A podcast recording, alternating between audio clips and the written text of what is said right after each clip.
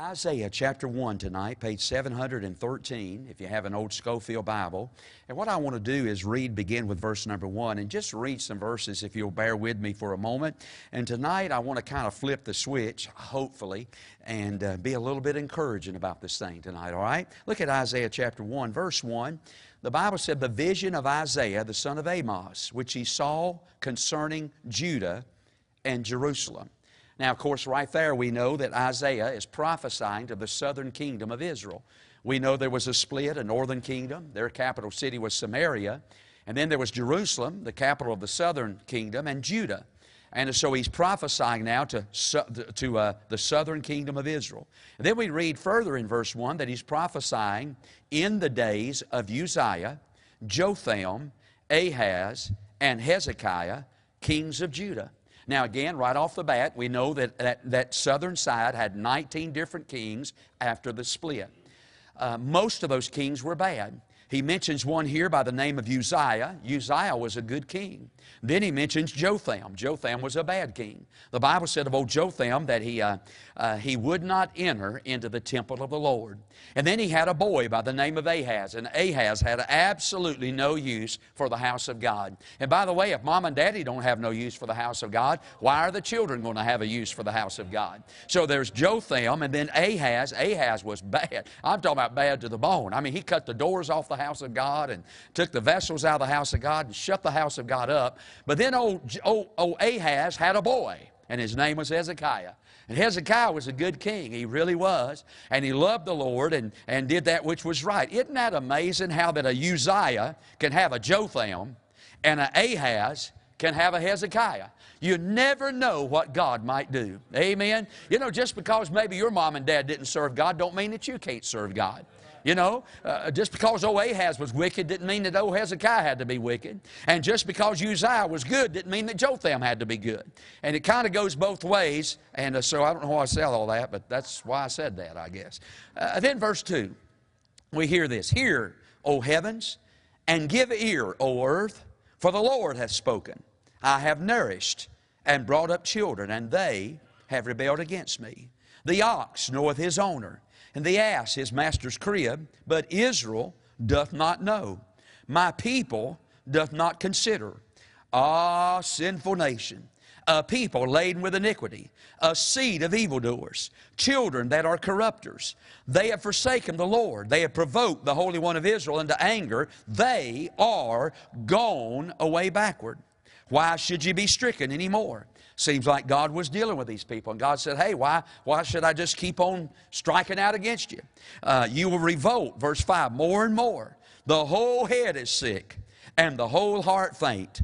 From the sole of the foot even to the, to the head, there's no soundness in it, but wounds and bruises and putrefying sores. They've not been closed, neither bound up, neither mollified with ointment.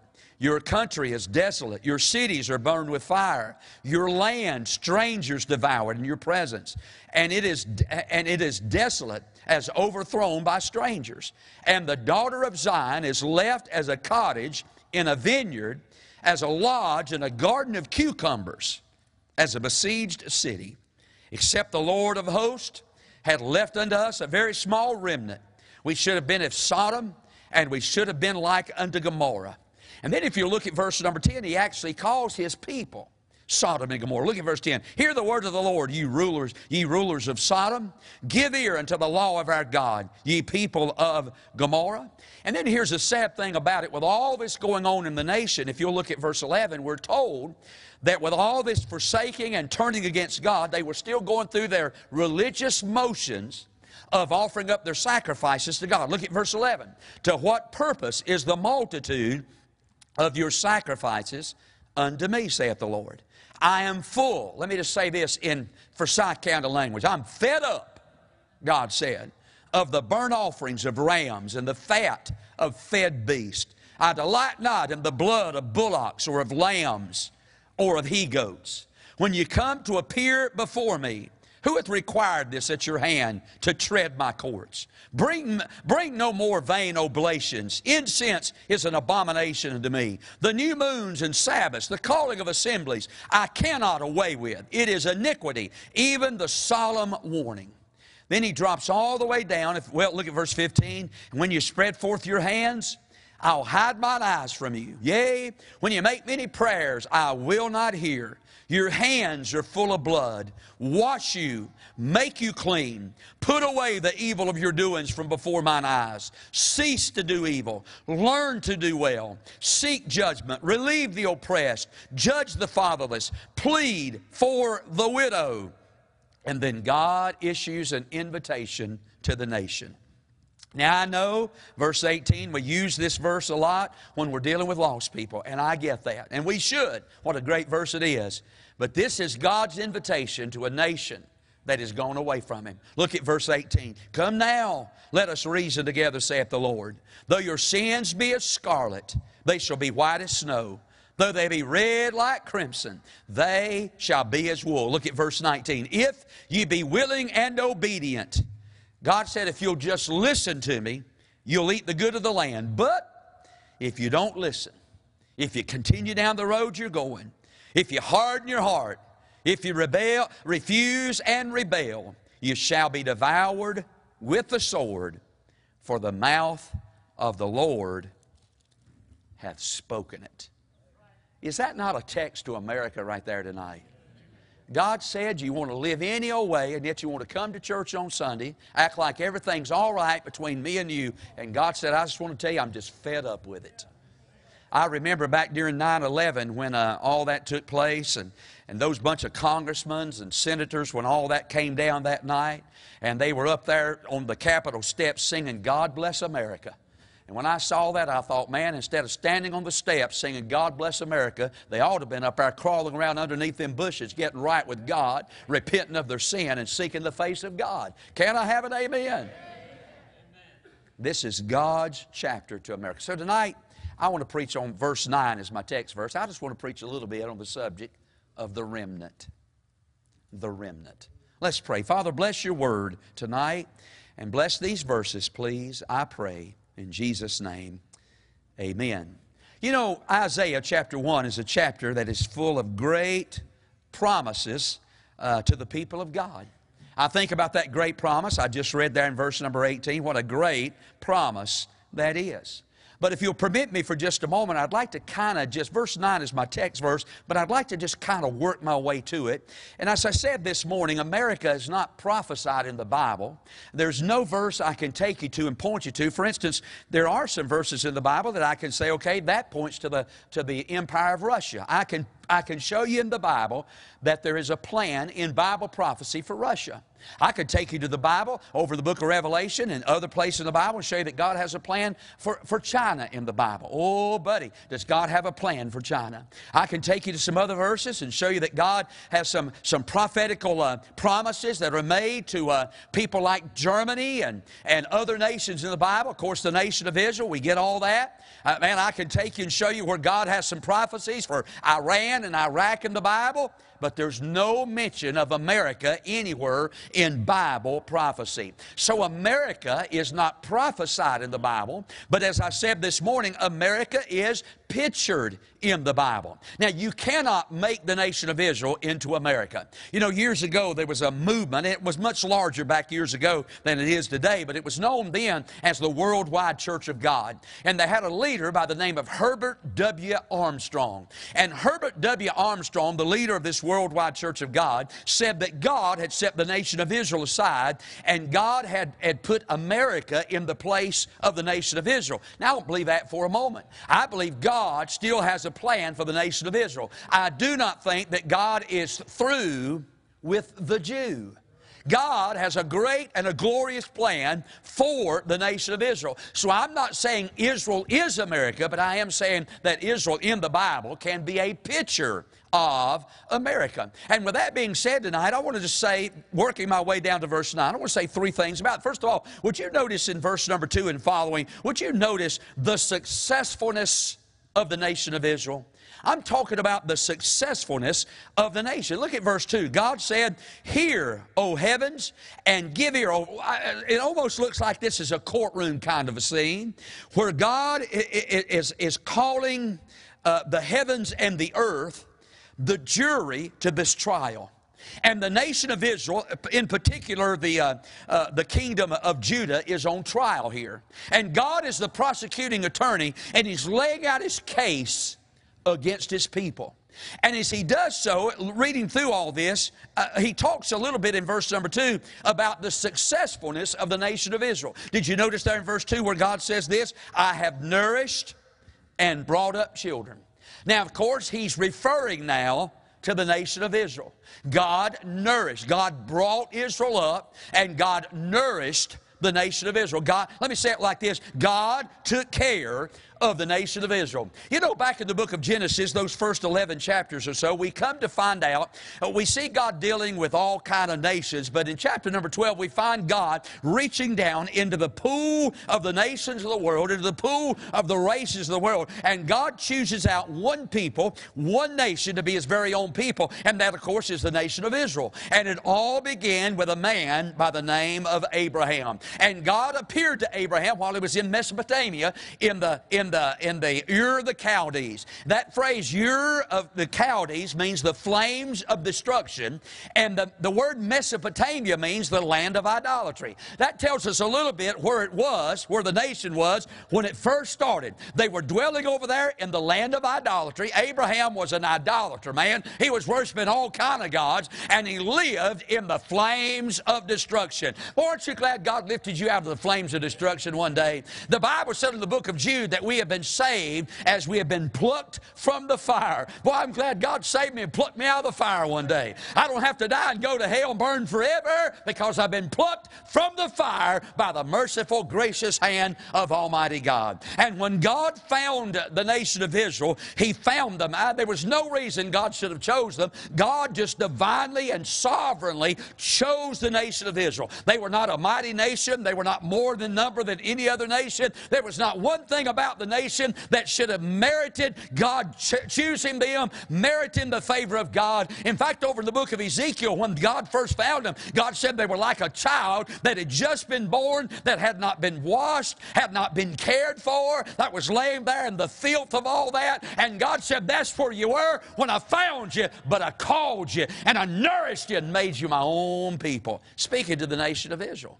There's a verse over in Hosea, and I was looking at it right before church tonight. There's a verse over in Hosea where God said, I called my son out of Egypt. Speaking about the nation of Judah, the nation of Israel. And then God said a couple of verses later, I took him by the hand. You know, just like a father. You know, when you, you your children were little, or some of you, they still are little, and, and you maybe are going through a parking lot and you're on your way to Walmart or wherever, and you just don't let those little kids run wild because there's too many dangers out there. So you reach down and you take them by the hand. And you walk them through the dangers because you want to say, you want to protect your child, and you want to safely get them inside the store and you take them by the hand. In fact, while you're in the store, you don't let go of them or else you set them in the buggy or whatever and you keep your hands on them. You know why? You love them. You realize there's a lot of dangers out there. They need a whole lot of protecting, a whole lot of watching. And God said, just as a father takes the hand of his child, I, as a heavenly father, took the hand of the nation of Israel.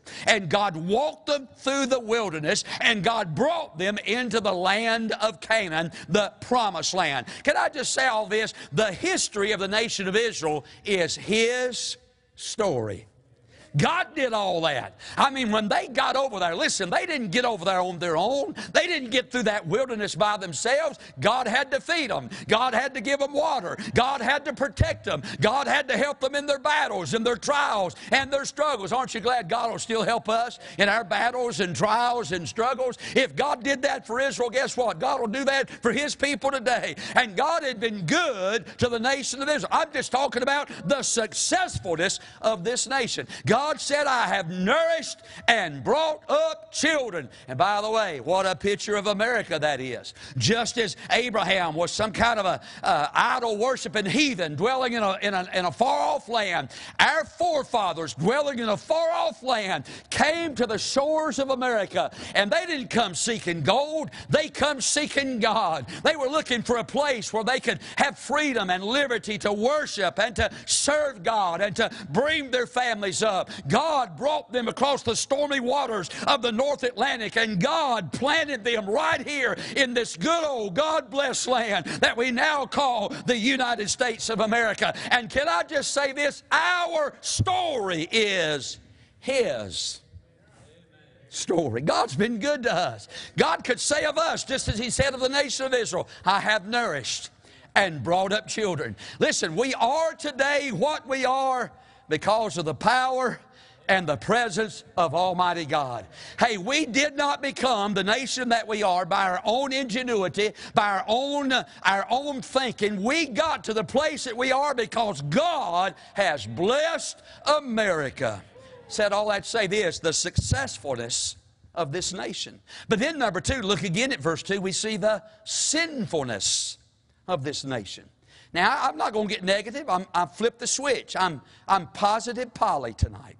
See the smile on my face? I'm very positive, upbeat, and encouraging tonight. Who am I trying to kid? But God said, Miss Sherry, you just let me do the preaching from here on now. She said, I'm blind and I can see that. Woo! Lord help. Who picked her up and brought her over here tonight? Anyway, look at verse number two. God said, I've nourished and brought up children, the successfulness. God had been good. They got over there in the land of Canaan. I mean, they crossed rivers that were uncrossable. They won battles that were unwinnable. I mean, man, God blessed them. They lived in houses they didn't build. They drank from wells they didn't dig. They, they inherited a land that they didn't have to, uh, that, that, that they, they had nothing to do with. God blessed those people. God said, I've been good. They're successful. But then in verse number two, he turns right around talks about the sinfulness of the nation. Look what he said at the end of verse number two. I have nourished and brought up children. What happened? And they rebelled against me. Isn't that a sight? I mean, God has been so good to these people in our text. They're enjoying all that they're enjoying. And what did they do? They just rebelled against God. Notice, if you will, in verse number three, the foolishness of their rebellion. God said, The ox knoweth his owner, and the ass his master's crib. I mean, even dumb, dumb animals know, uh, know to, the hand that feeds them. Even dumb animals knows to be loyal to the one that's, that's good to them, that takes care of them and protects them. But then, then he said this, but Israel doth not know, my people doth not consider. It is a sight when a dumb ox is, is smarter than a human being is. And God said, I have been so good to them. I have fed them. And He said, You know something? The dumb ox and the donkey is smarter than the people of God. They have rebelled against me. Notice in verse 4, the forsaking of this rebellion. In verse 4, right in the middle of that, they simply say, He simply said, They have forsaken the Lord. Once again, is this not a picture of our land? God having been so good to us. We dwell in this land. Uh, this land is the spiritual land of Canaan. I, I, I don't mean to say this is the Middle East, but I do mean to say this. God brought us into this place, and this, this land of ours is just abundant with natural resources. There's fresh water for us to drink. I mean, there's good soil to plant our crops in. You ought to see my corn right now. The deer hadn't got it yet. You ought to see my corn right now. You ought to see my cucumber vines. They're crawling up fences and over fences. And quick as they crawl over the fence, the deer crop them off. So, I mean, uh, it looks good till it gets to the fence and ain't nothing there. But I got good soil to, to plant good crops. We got pasture land to raise, thank God, beef. Can I have an amen? We got, we got hog pens, Brother Buddy, that'll raise good hogs. I know we probably ain't supposed to eat it, but sure is good, ain't it? Yes, sir. God's been good to our land. Our rivers are abundant with fish. Our oceans, our boundaries are set. This is a great land. And what we do when we got here, what these many years later, what have we done?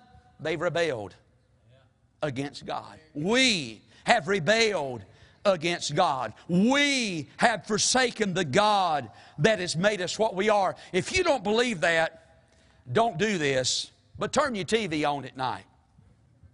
Look at the garbage that's being pumped into the living rooms of America. Men kissing other men women kissing other women, the implied sex acts between the same sexes. Look at the filth, the alcohol, and all that's going on in this world. Can I tell you something, man? We have forsaken the Lord. I mean, man, we have forgot the hand that has been so good to America. And God said, I, am telling you, I've been good, you've been successful, but you've forsaken me, you've forgotten me, you've rebelled against me. And look what God says in verse number five. God said, Why will I strike you? or why should you be stricken anymore? God said, I've tried to get your attention. God said, I brought various things upon this land, maybe the famines or the droughts or the fires or the storms. God said, I've done all of this to, to smite you, to chastise you, for whom the Lord loveth. He chasteneth and scourgeth every son whom he receiveth. Hebrews 12 said, God said, I've, I've, I've smitten you. And yet, you didn't get right with me. You revolted more and more. And then he goes on to say in verse number uh, verse number five, the, the uh, I'm sorry, verse number seven, your country is desolate, your cities are burned with fire, your land strangers devour it. I got wrote down in my Bible right beside of that 911. You know, there was a time in America we didn't have to worry about terrorism. That's something that happened over in the Middle East. That's something that happened over in Europe or uh, over in Asia. We didn't worry about that here in America. Now, every time something crazy goes on, when that, I'm, I'm just going to be honest with you, and I've tried to pray for those poor people, but when that tower fell or that motel or whatever it was fell down there in Florida and they still haven't found all those people, first thing hit my mind, man, they bombed that place. We didn't even used to have to worry about that. When you're watching something on TV, maybe you're watching a, a big sporting event or whatever, and the lights go out, first all hits my mind terrorist attack. We used to didn't have to worry about that. Why? Boy, we was right with God and God had a hedge about us and God was protecting us here in this land. But now he said strangers are devouring your land. You know, America has always been the land of immigrants. I'm not against immigrants coming to America, but please do it right when you come. We've got proper ways for people to enter our nation. We got proper ways and proper channels for them to work themselves through to become in our nation. Hey, just don't come over here and burn up our resources where we have to pay for all that garbage and you're sitting over here in an, un, in an illegal manner. Hey, go through the proper channels. Put her there. Welcome to America. But bless God, if you're going to sneak in over a wall or, or swim a river or bless God, come under a tunnel, get your rotten carcass out of here and come in the right way. God, help us. Your land, strangers are devouring it. It is desolate. It's overthrown. Notice verse 7 your land is overthrown by strangers. Am I reading them about, am I reading tomorrow morning's newspapers here? All of this speak the sinfulness of the nation. So we have the successfulness. Then we have the sinfulness, but then notice this we have the sickness of this nation. Look again, if you will, in verse number, uh, verse number six, verse 5 says, the, the whole head is sick. The whole heart is faint. From the sole of the foot even unto uh, the head, there's no soundness, but wounds and bruises and putrefying sores. They've not been closed, neither bound up nor mollified with ointment. God said the whole outfit is sick. The, and by the way, he's not necessarily talking about just physical sickness, but he's talking about spiritual and sin sickness. And God said it's just like this nation, speaking about his people, it's like just one big old oozing sore that nobody's thought to take care of. An infection is set in, and the pus is draining, and, and the corruption is draining from that sore, and all the smell of it. God said, That's the way my people are right now. Isn't that a sight? Let me just say this it angers God. God gets greatly offended that we have forsaken Him. If you don't believe that, look at verse number four. The last phrase says, They have provoked the Holy One of Israel unto anger. They are gone away backward. Would you look right here and let me tell you something? I know and I'm, I do it. I preach the God of love, and He is. And I preach the God of forgiveness, and the God of mercy, and the God of grace. He is all that, and so much more but He's also a holy God. And He can be provoked. And He can be made mad. And He can be irritated. And He can get angry. In spite of all of that, our nation, just like He said the nation of Israel, our nation is sin sick tonight. Can I have an amen? If we could see through spiritual eyes the spiritual condition of our nation, I think we would actually see our nation, good old God blessed America, all 50 states, laying in an intensive care unit, intubated, on life support, not knowing if we're going to make it or not. That is the condition of our nation. It's bad, it's bleak, it's black, but there's hope. And if you'll look verse number 9, here's why there's hope. Look at verse 9. Except the Lord of hosts had left unto us a very small, there it is. The hope is in the remnant. That's where the hope is. The hope's not in the, uh, let me read it like this. Except the Lord of hosts have left unto us a very small Republican. Your Bible don't say that, does it? It's sure unto God don't say a Democrat. He said, The only hope that my people have got is the remnant. Now, let's talk a little bit tonight about, I mean this to be encouraging. I hope it'll turn out that way. Uh, remnant. Let's talk about the remnant. First of all, notice, if you will, number one in this text, there is a divine proclamation. God said, I have left behind a remnant. Now, the word remnant in our terminology today refers to a piece of carpet or a piece of cloth that has been left over. You know, sometimes we call the remnants the scraps. You know, if you get ready to carpet your house, or, or if you ladies are buying a piece of cloth, maybe you want to make a new dress or whatever out of it, and, and, you go down to the carpet store and you say, Well, you know something, I'm not real sure what kind of piece I want. And they take you over and they show you this high dollar stuff, and you say, Man, uh, you know, that stuff, boy, that's expensive. What is it, uh, $15 a yard? Oh, my goodness. I mean, they got gold fibers in it. I mean, what about that? He said, Well, if you're looking for something a little bit cheaper, he said, We have a remnant over here.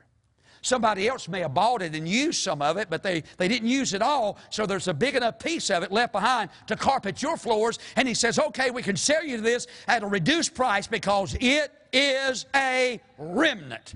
That's what the word means in our terminology. But in Bible terminology, the word remnant refers to a group of people that remains true, uh, uh, true to God in spite of what everybody else in the majority may be doing. Now, that's true of a nation. You know, for me to stand up tonight and say all of America has lost their mind would be a wrong statement. Because thank God, even within America, there's a remnant. Even within our nation, there's a crowd that, despite what the majority are doing, despite what they're saying, despite what they believe, what, despite, despite their standard of living, thank God there's still a crowd in America tonight that loves God, loves the Bible, loves the house of God, and still believes right is right and wrong is wrong. That's the remnant. That's the remnant. And God in this nation, just like He said in verse number 9, speaking about the nation of Judah, He said, Man, they're sick, they're, they're going down, it's terrible what's happening, they've forsaken me. But God said, Thank God, they ain't all done that. There is a remnant. I just want to encourage your heart tonight by saying, in America, all hope is not lost yet. You know why? There is a remnant in America. That's true of a nation. That's true of a nation. Look at these verses right here. I'm talking about true of a nation. Wot ye not what the scripture saith of Elias, how he maketh intercession to God against Israel, saying, They have killed thy prophets, digged down thine altars, and I'm left alone, and they seek my life. Stop right there. Elijah thought, Man, I'm the only one left, Lord. I mean, man, out of this whole crowd, they have thrown down your altars. God, they've just totally forsaken you, totally forgot about you. But God said, I got something to remind you, son, and that's this.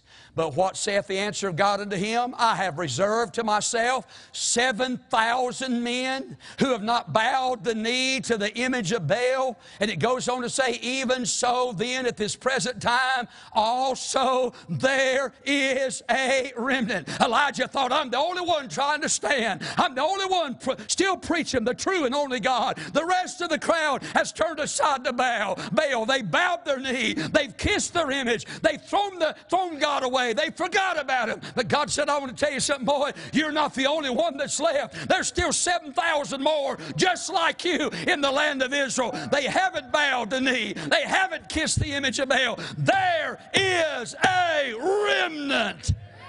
That's true of a nation tonight. By the way, look at this. That's true of a church. Thank God for the remnant. You know, churches today, uh, for me to stand up here and say tonight, man, all churches have just lost their minds and gone crazy. That's not a true statement. Because even in churches that have lost their mind and have gone crazy, there's a little crowd sitting around in there somewhere that still believes God, that still believes, I don't know why they're there. I'd get my, I'd ride a white horse, get my family on a white horse, and I'd ride out of there and hunt me another place. But in every church, I'm persuaded to believe there's still some people that still love God and still love the Bible, and they grieve because the preachers changed the Bible, and they grieve because the music's changed, and they grieve because they're playing cards on the church bus, and they're Amen. That just popped out. I'm sorry. I'm popping it right back in right now. I'm just telling they're grieved about all that and they don't like it and they don't appreciate it. But thank God in those churches, there's some people that still love God and still want to honor Him and still want to serve Him. Amen. Let me prove it to you. In Revelation chapter number three, the, the church of Sardis was a dead church. The Bible said they were lifeless. They had a name that they live, but they're dead. They, they've, they've forsaken God. But God said, Thou hast a few names, even in Sardis, which have not defiled their garments. That's true of a church tonight. Thank God in every church there's still some people that love God and want to serve God and want to live for God and still have a, a testimony for God. In every church, there's still some folks just like that. Every church. That's true. Watch this. That's true of youth groups in America. We just come out of that meeting down in Georgia just a little while ago. And, you know, in our churches today, in our youth groups, in our teen groups, you know, there's a lot of teens that are in our teen groups at church that are not at all interested in living for God. I mean, they want to go out here and please self and satisfy self and gratify their flesh. I'm talking about kids, even in our church groups in America. There are teens in our church group. They're all about themselves. They're all about doing what pleases them. And I think about this. Think about in the days of Samuel. Remember that story? In that church back in those days when Eli was the pastor of that church and they had a youth group, their youth group consisted of Hophni, Phinehas, and little Samuel. And all Hophni and Phinehas wanted to do was lay around with women at the door of the house of God. They wanted to get drunk. They didn't care anything about God. They didn't reverence the house of God. But in the midst of all that, thank God, in that youth group going absolutely crazy, there was still one little old boy by the name of Samuel running around in that youth group that was saying, Speak, Lord, for thy servant heareth. Aren't you glad in our youth group here at this church, there's a remnant?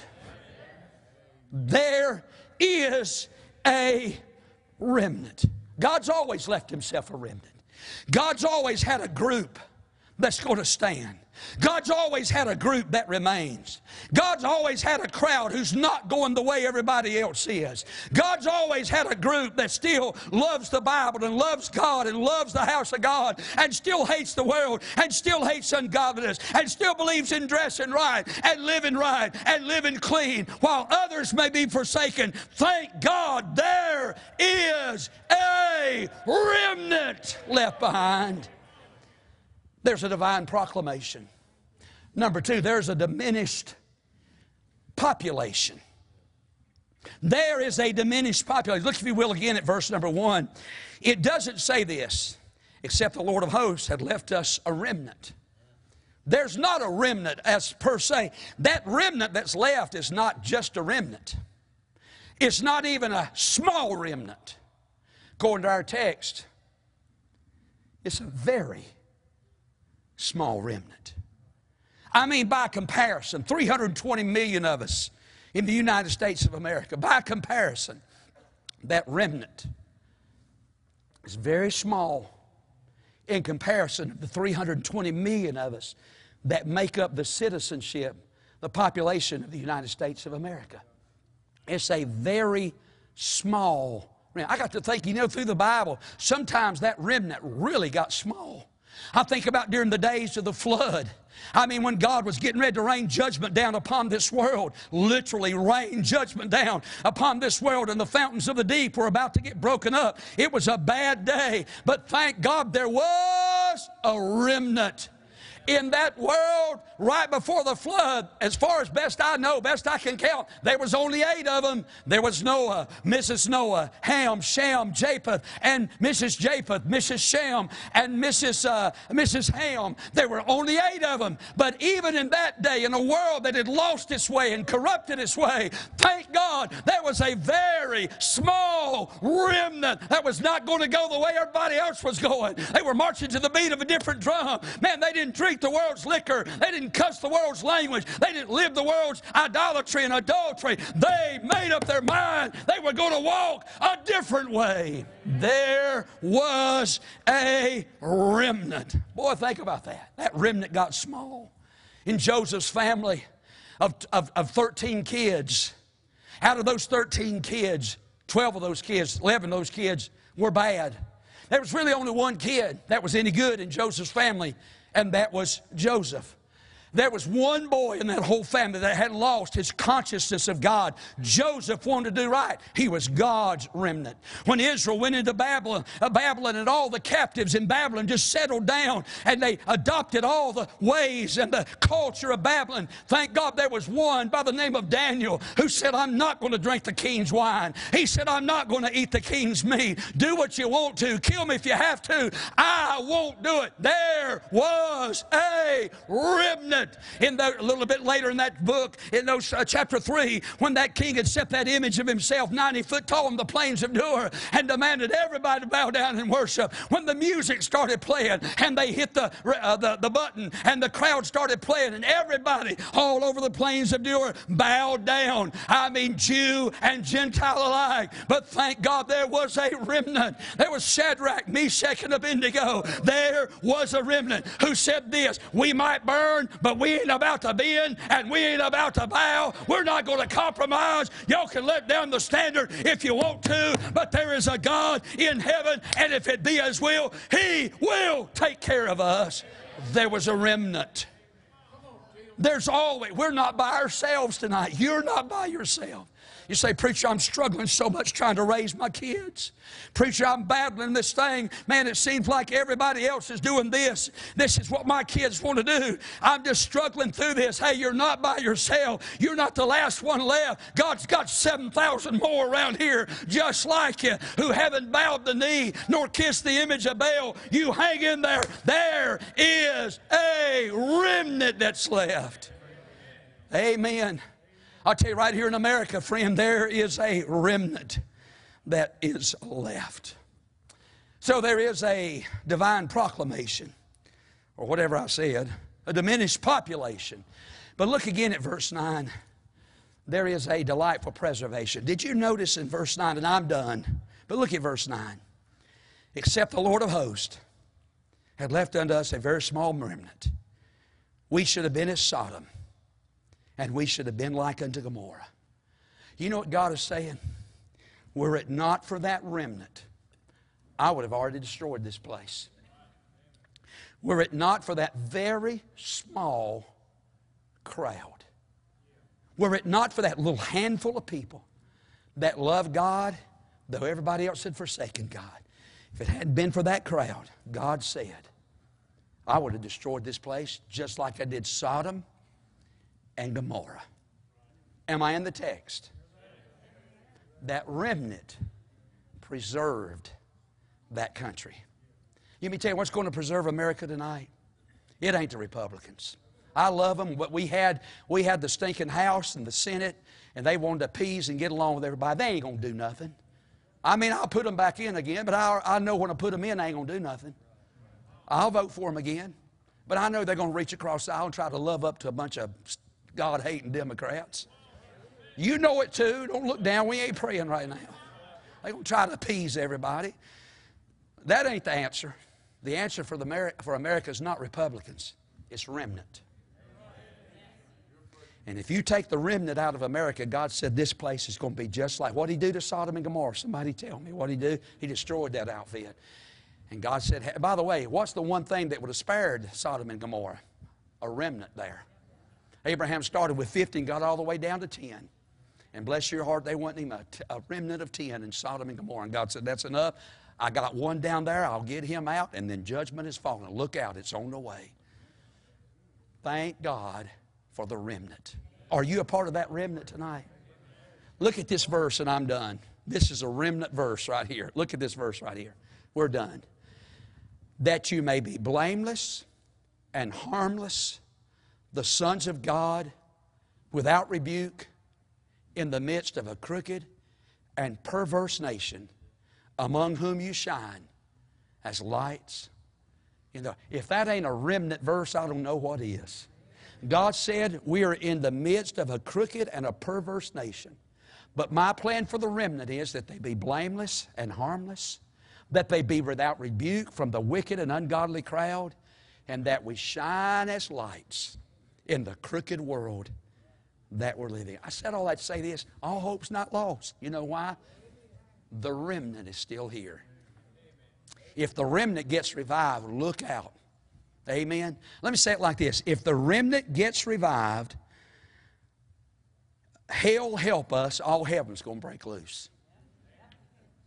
If the remnant gets stirred up. But if we're just content, just to love God in our own little way and stay inside of our little churches and just say, well, they can do what they want to, I'm not going to do it. But if that's our attitude and we're not reaching out trying to add to that remnant, buddy, the remnant's going to die out and we're going to all be gone and judgment's going to come upon this land.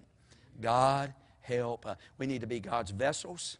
We need to be God's voice in these last days. Let's pray. Father, thank you. Thank you for the remnant.